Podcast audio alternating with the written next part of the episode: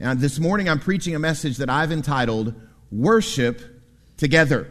And you may have noticed that theme in Daryl's prayer time worship together. Now, if you were with us last week, or perhaps you weren't, let me tell you where we were last week. The title of last week's sermon was Life Together. And the focus of that passage was really how we, as a body of believers, how the church in Thessalonica, as a body of believers, did life together.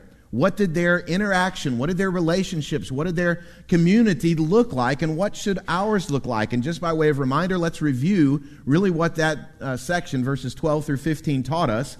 Verses 12 through 13 taught, or 15 taught us how the elders in the church are to relate to church members, how church members are to relate to the elders in the congregation, and then also how church members relate to each other. Or we could put it another way the sheep the, the under shepherd's responsibility to look at the next slide there, Rod. The under shepherd's responsibility to the sheep, the sheep's responsibility to the under shepherds God has given them, and the sheep's responsibility to each other. In other words, the last section we looked at had to do with our horizontal relationships, how we relate to one another. Well, the section we're going to look at today has to do with our vertical relationship how we as a body relate to God. Now, as we read our focal text in just a moment, you'll discover that what it really is, it's, it's a collection of these short phrases, these little snippets of command, of instruction, and it's a section that probably many of you are familiar with and have read and studied before. And for sure, these are things that we can apply individually in our lives. But I believe after studying and preparing this week, here is really, I think, the intention of Paul's instruction here, and that is how we employ these instructions together. And especially in this event we're participating in right now, this worship gathering. You know, this is when we have the most people on campus at one time, right now. This is where we spend the bulk of our resources as far as staff and energy and time and effort. Is this hour and 15 minutes we share together right here? Well, how should this hour and 15 minutes look? What should it look like? And so I'm going to take this section that we're going to study today and, and make particular application to uh, this worship gathering, this event we're a part of right at this moment. And the reason I'm drawing there, and I'm not going to be dogmatic about this, but I think this is likely the application Paul had in mind, there's really a few reasons. One, it doesn't make sense that in the last uh, section that Paul would have been talking about our corporate life together, and then all of a sudden make a hard left turn and say, okay, now just as individuals, y'all do this. It seems within the context that he'd be talking about how we do this corporately together.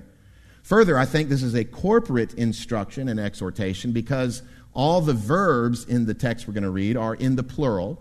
Further, the personal pronoun that's used is in the plural in these short verses. But then finally, I think this is really uh, the reason of Paul's intention here is because this passage weaves together some instructions we see in some parallel passages that particularly instruct us how we are to conduct this corporate worship service, our worship gathering on the Lord's Day.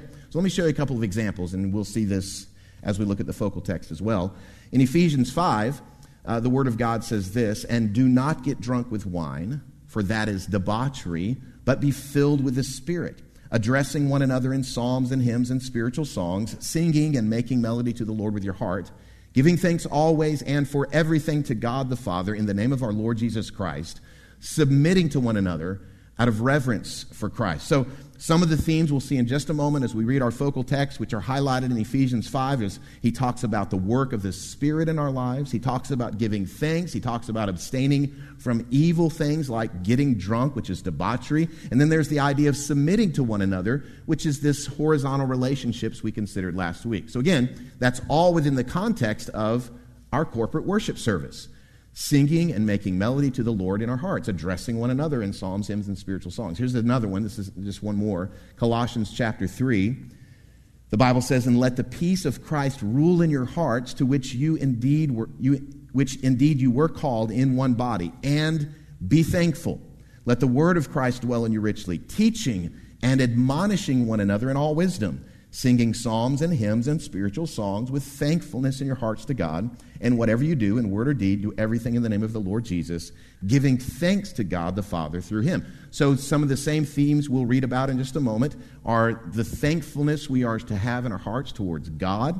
Uh, it, he talks about the public instruction, the teaching and the preaching of the Word of God that happens in this corporate worship gathering. He starts off by talking about the peace of Christ ruling in our body life together. So, again, some of the same themes and ideas are woven together around the idea of our corporate worship service. Now, again, I'm not going to be dogmatic, and if you disagree with me, these are supposed to be individual instructions.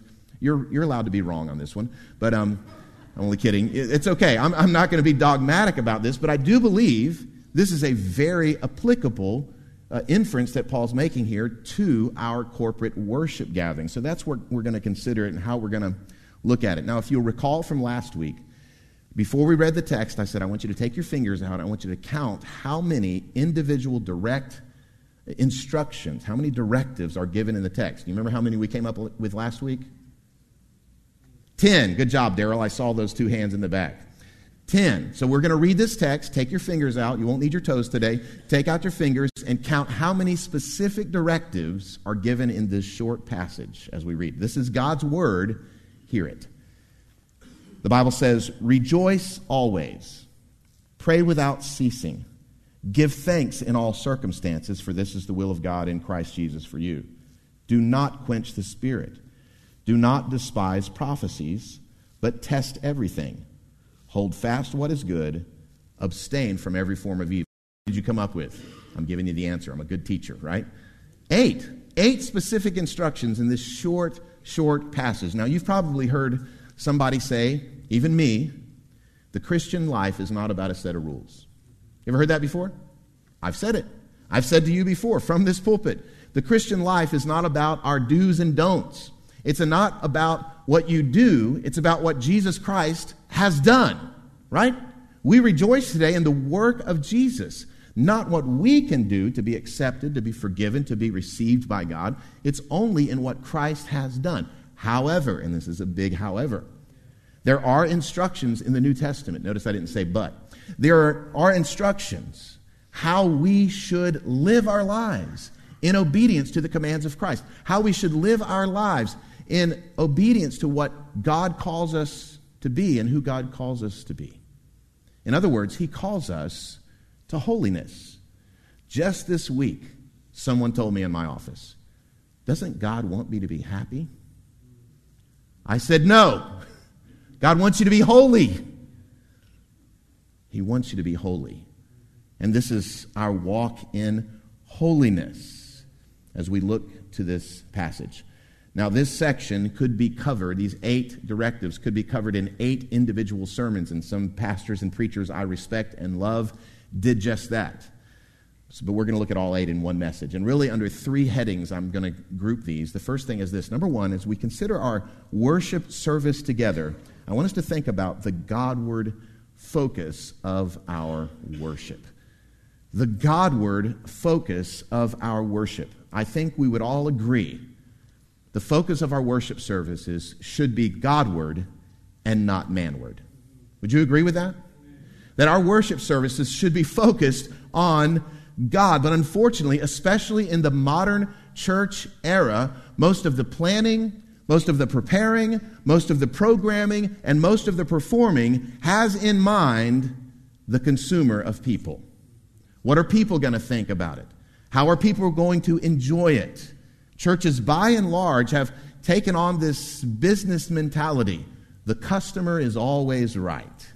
And so they design their services for the customer.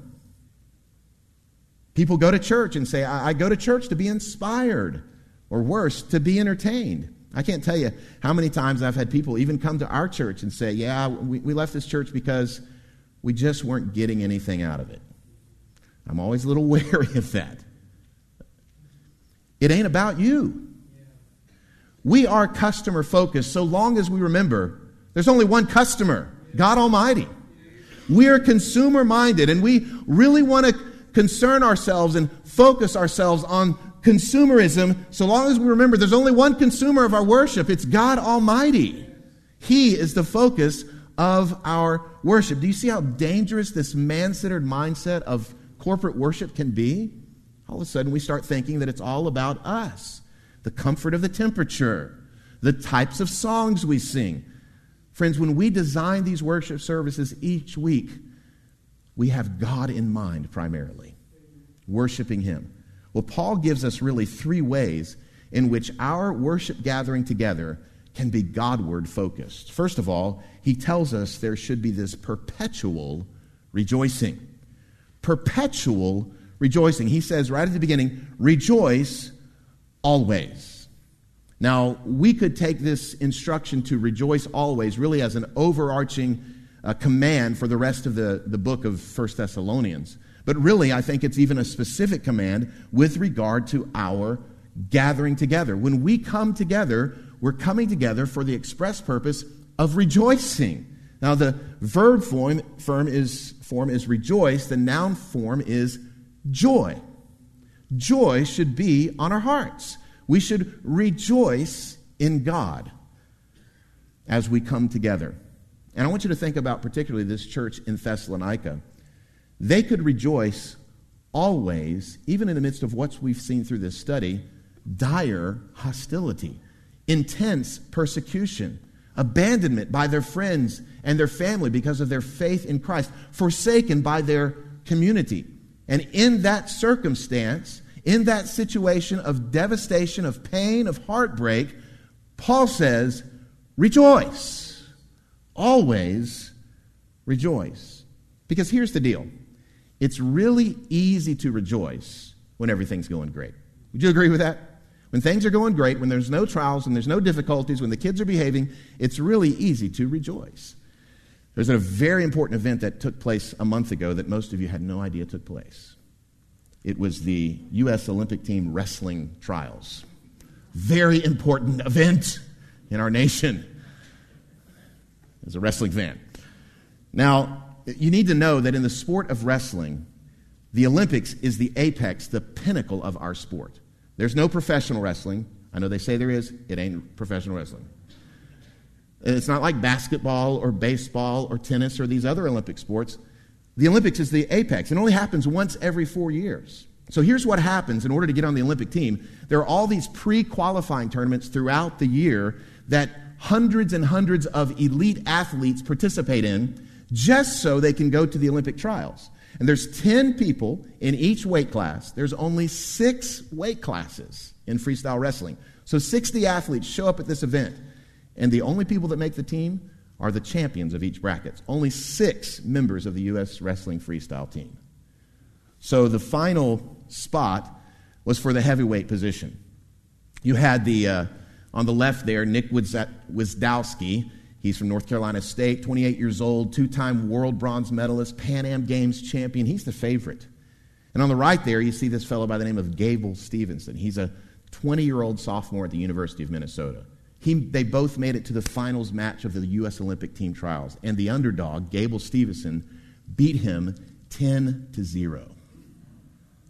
Dominate him. He is now on the U.S. Olympic team, the apex of our sport. Now, here's the thing his coach, Told him all kinds of things to do during the tournament what to, what to do, how to defend, how to wrestle. You know what he did not have to tell him to do? Rejoice after you made the team. In fact, look what he did. He did a round off to a backflip after he won that match. 265 pounds in the air. That's amazing. It is amazing. It's easy to rejoice when everything's going your way. Nick Gwiazdowski, 28 years, years old, probably his last chance to make an Olympic team, he had to be told, rejoice always. The church in Thessalonica, they're losing. They're going through difficulties and hardship. And Paul has to tell them, rejoice always. Friends, this last year has been so difficult for so many. The mental state of so many has been devastating. But Paul comes into this crisis moment and says, you know what the best medicine is? Rejoice. Have joy in God because of what he has done. Now, there's hundreds of reasons I could rejoice or rehearse why we can be a rejoicing, joyful people. I just want to show you five real quickly from the scripture.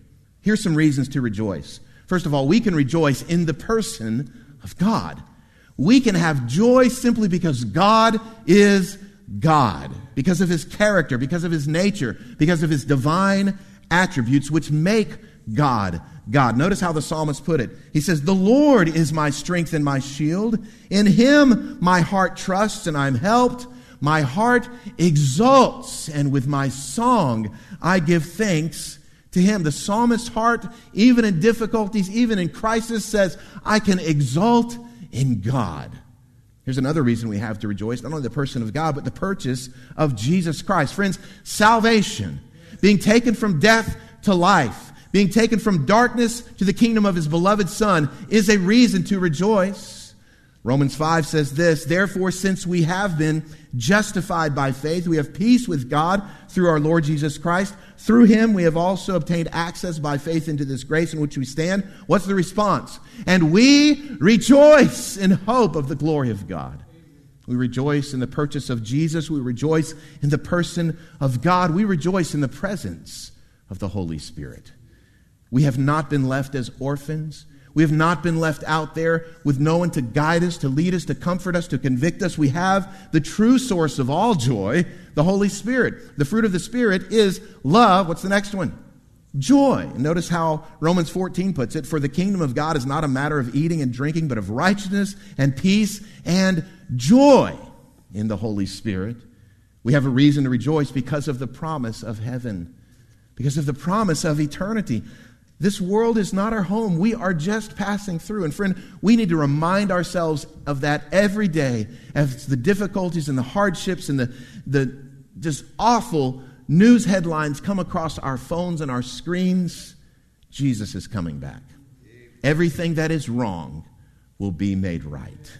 We have a reason to hope. The psalmist says, Therefore, my heart is glad my whole being rejoices. My flesh also dwells secure. Why? For you will not abandon my soul to Sheol or let your Holy One see corruption. And friend, here's the fifth reason. I could give you hundreds why we have a reason to rejoice. We have a reason to rejoice because of the privilege of family. We say this every week welcome home. Look around this room. There's a couple hundred reasons why you can't rejoice. Because God's given you a family of faith to walk this life with. Earlier in this letter to the Thessalonians, Paul shared with the church just how much joy they brought to his heart. He said, For what thanksgiving can we return to God for you? For all the joy that we feel for your sake before our God. So, friends, when we come together to worship each week, no matter what your week has been like, and I know you have had some doozies of weeks, we have reasons to rejoice. He says, Rejoice always. There's this perpetual rejoicing. But also, when we have this Godward focus in worship, we do so through permanent prayer. Through permanent prayer. He says simply, Pray without ceasing. And this is really the ultimate in having a Godward focus. Prayer is talking to God, communing with God, and he says you do this without ceasing. You do it permanently. And so we are from the time we enter this place at 1045 till the time we dismiss in an attitude of prayer. Now prayer can take on different modes and forms. Prayer can be praise. Sometimes I sing when I pray. When we recite the scripture that's on the screen in our responsive readings of the Bible, that's in an attitude of prayer. When I preach the word, or other, one of our other elders preaches the word, it's through an attitude of prayer that God is speaking to us. Next Sunday will be our monthly communion celebration as we take the Lord's meal that He's instituted for us. It's an attitude of prayer as we reflect on the sacrifice of Jesus in His body and in His blood. So we come together in prayer. And in fact, we have at the very central component of our worship gathering a prayer time. One of our elders, Daryl, led us in praying and focusing on prayer together today. Oh, the early church had a focus on prayer as they gathered together. You see in Acts uh, chapter 1, the history book of the New Testament, Acts chapter 1, as they gathered together there, all these with one accord were devoting themselves to what? To prayer, together with the women and Mary, the mother of Jesus, and his, Jesus's brothers. And then in the very next chapter of the book of Acts, chapter 2, the birth of the church, the day of Pentecost, there were four things they devoted themselves to. Notice one of them. And they devoted themselves to the apostles' teaching and the fellowship, to the breaking of bread and the prayer. So prayer is especially an act of Godward worship for believers, for the Thessalonian believers, and for the Lookout Valley believers, especially through significant, uh, significant difficulties, through severe hardships, through troubling trials. Because when we do that, when we pray, we are recognizing and we are affirming our complete inability and God's total capability. That's what we're doing. We're confessing we can't change a thing. We're dependent on you. So we come together with this Godward focus. We do so with perpetual rejoicing, with permanent prayer, and thirdly, with persistent thanksgiving. He says, Give thanks when? In all circumstances. It's a persistent thanksgiving. And here's the deal being thankful doesn't come naturally. We have to teach our children to say thank you, right? Yesterday, my granddaughter Demi had her two year old birthday party. And every time she opened one of the gifts from those who brought her presents, what did her mommy Ashley have to say? Say thank you, Demi. Thank you, Demi. No, no. Say thank you, Papa. Maybe say thank you, Papa. So she would say thank you, but she has to be trained to say thank you. We, in our natural state, are not naturally grateful. We're not naturally thankful. We're selfish and self centered. The Bible bears this out. In Romans 1, it says, For although they, that's unbelievers, although they knew God, they did not honor him as God or give thanks to him. Why? But they became futile in their thinking, and their foolish hearts were darkened. But as he has given us a new heart, he's exchanged our stony heart to a malleable heart of flesh, we learn to be a thankful people. And if there's anybody on the planet that ought to be thankful people, isn't it we who have been saved by the work of Jesus Christ? We ought to be a thankful people. And even when we consider our dire condition that we were in, in our lostness, and our state of rebellion against God, and we think of the lengths through which God Almighty went to save us, we ought to be thankful. And thanksgiving occurs, listen, it's verbal. Demi could have said yesterday, I'm thankful in my heart. It's not thanksgiving until it's expressed. Thank you. Some of you parents have learned this trick with your children. When they forget to say thank you, you simply say, You're welcome. Oh, thank you. Because we want it to be expressed, right? We verbalize our things. When you come into this place and we give thanksgiving to God, it's expressive. We do it with our lips when we sing and we pray. Again, as I rehearsed earlier with you guys, not because the preacher says something you like, but because the Word of God is true, you can say, Amen. That's a form of thanksgiving to God for this profound truth that He has given to us. There's so many things that can be uttered from our lips. Would you agree with me? So many things that can come out of our mouths. In fact, notice how Paul put it in Ephesians 5. He says, Let there be no filthiness, nor foolish talk, nor crude joking, which are out of place, but instead, let there be thanksgiving. We have a thankful heart, but it must be expressed with our mouths. It comes from our lips. And this very fact that Paul has to say, give thanks in all circumstances, reminds us there are times and there are events in which it is difficult to say thank you, God. But he concludes this whole section here, this first Godward focused section, by giving us really the motivation for doing, doing so. He says, For this is the will of God in Christ Jesus for you. This is the will of God for Christ in Christ Jesus for you. That doesn't just apply to thanksgiving, it applies to the rejoicing and it applies, applies to the praying. There are many times people come to me and say, Pastor, I need to talk to you. I don't know God's will for my life, as if I do. I can tell you, I do, do know this is God's will for your life. Rejoice, pray, and verbalize your thanksgiving to God as we worship together. That's the Godward focus of our worship as a spiritual family of faith. That leads to the second thing to notice from our passage. Number two, the growth in truth by our worship. Now, though the entire focus of our worship is Godward, He's the consumer, He's the customer, not us. God, in His grace and in His mercy, does something when we do that. When we are focused towards God in our corporate worship gathering together, He works this growing in grace in us. He grows us. He brings about a spiritual maturation in our lives. And God uses our worship together as a means of shaping us, as a means of forming us into the image of Jesus. It's not the only means, but it is a primary means. Why? Because we're singing the truth, we're praying the truth, we're proclaiming the truth, we're preaching the truth, and as a result, we are transformed.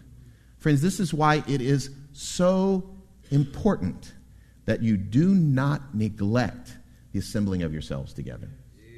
I've said it before, but it certainly bears repeating. Chronic church absenteeism is either number one, an indication of sin, or number two, an invitation to sin. Chronic church absenteeism is either an indication of sin in someone's life, I ain't going to church, or it's an invitation to sin.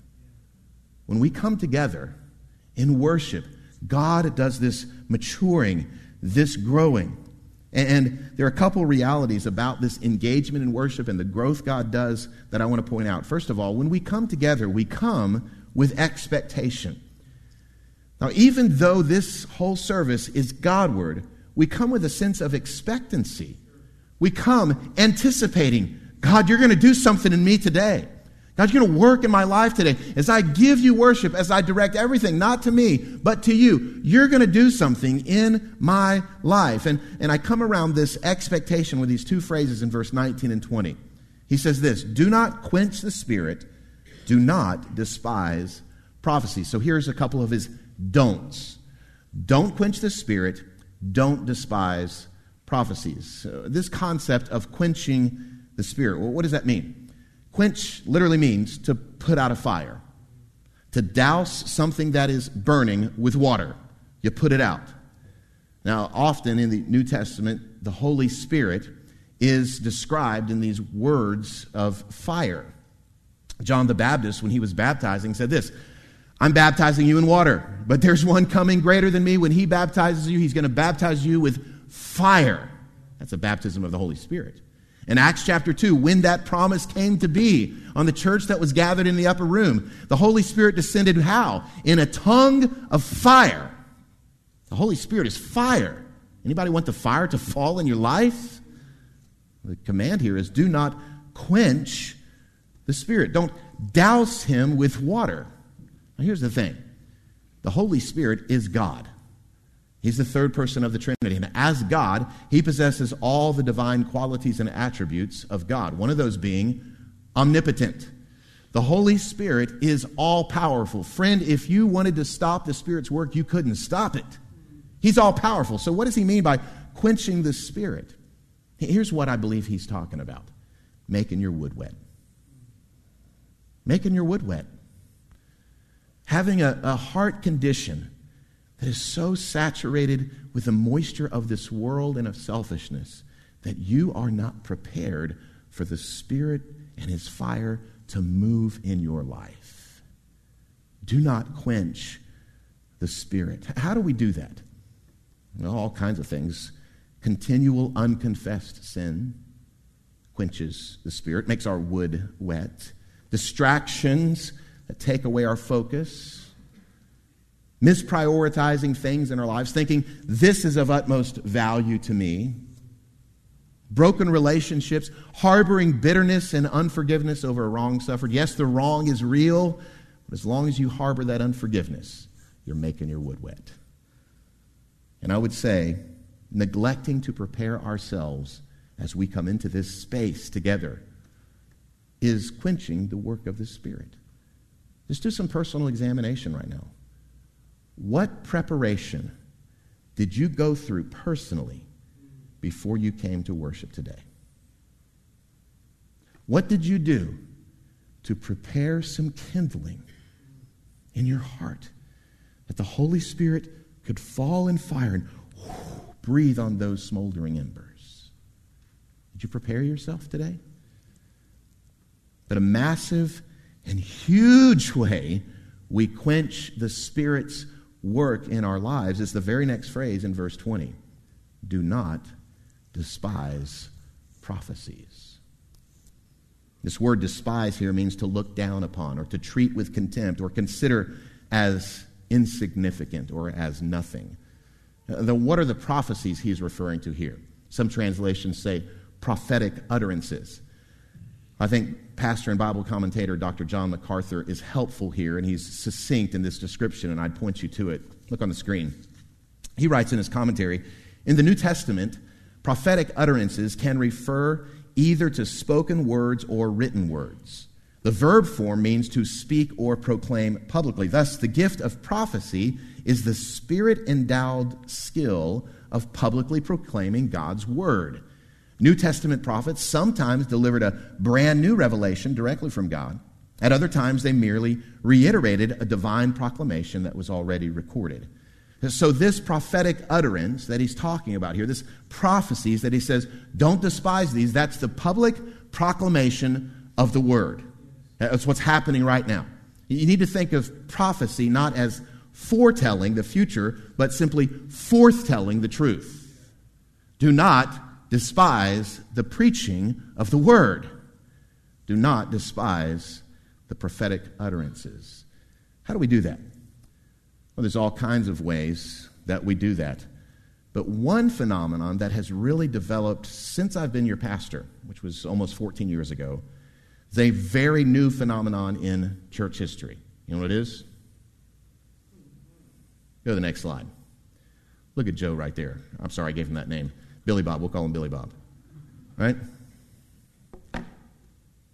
This is how you can despise prophecies. How you can despise the preaching of the word.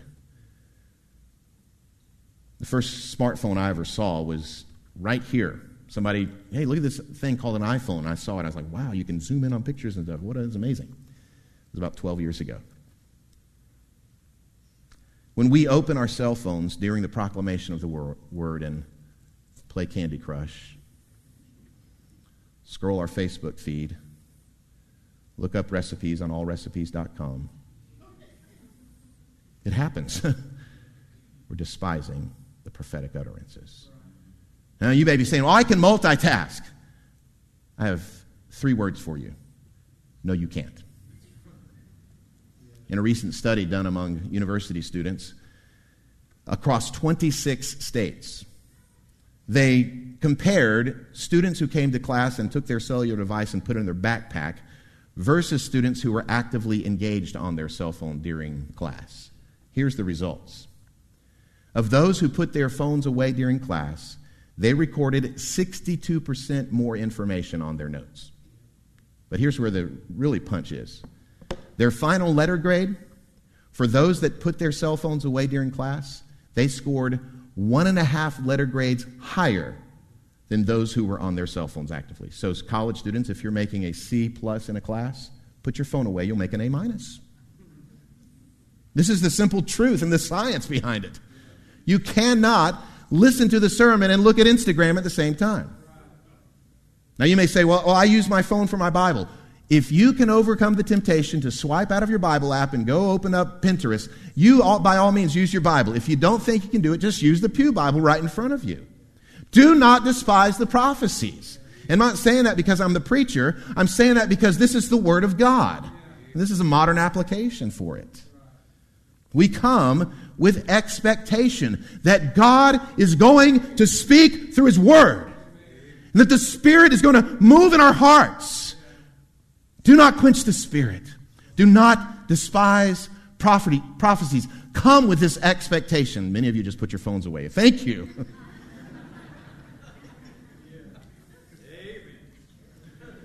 Number two, leave with investigation. Leave with investigation. Again, we're talking about growth in the truth that happens from our time of worship together. That means, friends, on your own, when you leave this place, you do some personal study. You do some personal investigation. If something from the pulpit is not clear, I always say, or I often say, my notes are here, first come, first serve. You grab them and you take them home. If you want an electronic copy, I'll email them to you. If, if I've said something you disagree with, do some investigation. What did he say? Test everything. Don't take what I say uh, for granted. You go study it yourselves. In Acts chapter 17, in the beginning of that chapter, we find when the Apostle Paul planted this church in Thessalonica, and he left Thessalonica under duress because the jealous Jews were bringing about all kinds of hostility upon him. He goes south from Thessalonica to the city of Berea. And notice how Luke, the author of Acts, records their reception of Paul and the missionary band. He says this Now, these Jews in Berea were more noble than those in Thessalonica. Why? Here's why.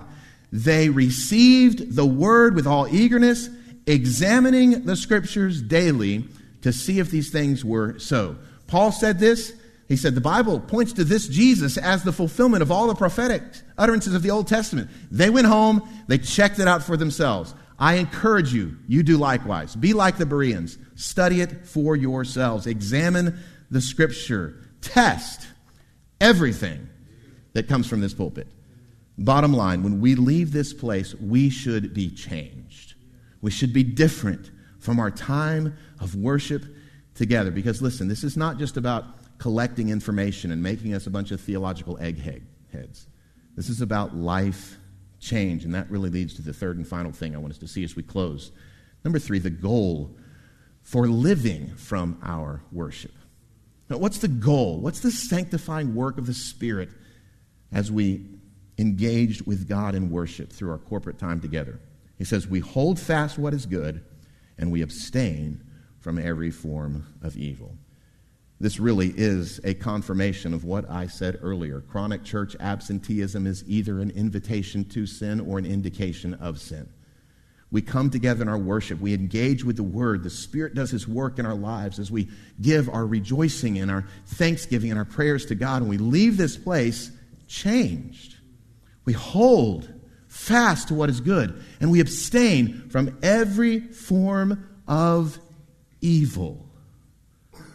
Because we rehearse the things that we should celebrate and rejoice in those things, and we give thanksgiving to those things, and the Holy Spirit that enables us to identify good from evil and to cling to what is good and abstain from what is evil. You see, as we worship together weekly, God does this work in us so that we will love what Jesus loves and hate what Jesus hates. Yes, Jesus hates. He hates sin. He hates injustice. He hates cruelty to image bearers of God in the world. We love what Jesus loves and we hate what Jesus hates. That's his work in us, and that's the beauty of worshiping together as a family of faith. In a spirit of prayer, we rejoice in God for who He is and what Christ has done, verbalizing our thanksgiving to Him. We become more and more like Jesus. We grow in likeness to Him, and here's what happens. As such, we make our message believable to a watching world. We make our message believable, credible to the watching world. And that leads to my last thought. We grow together on the Lord's day in order to show the greatness of God, grow into the likeness of Jesus, and go in the power of the Spirit. Let's pray together.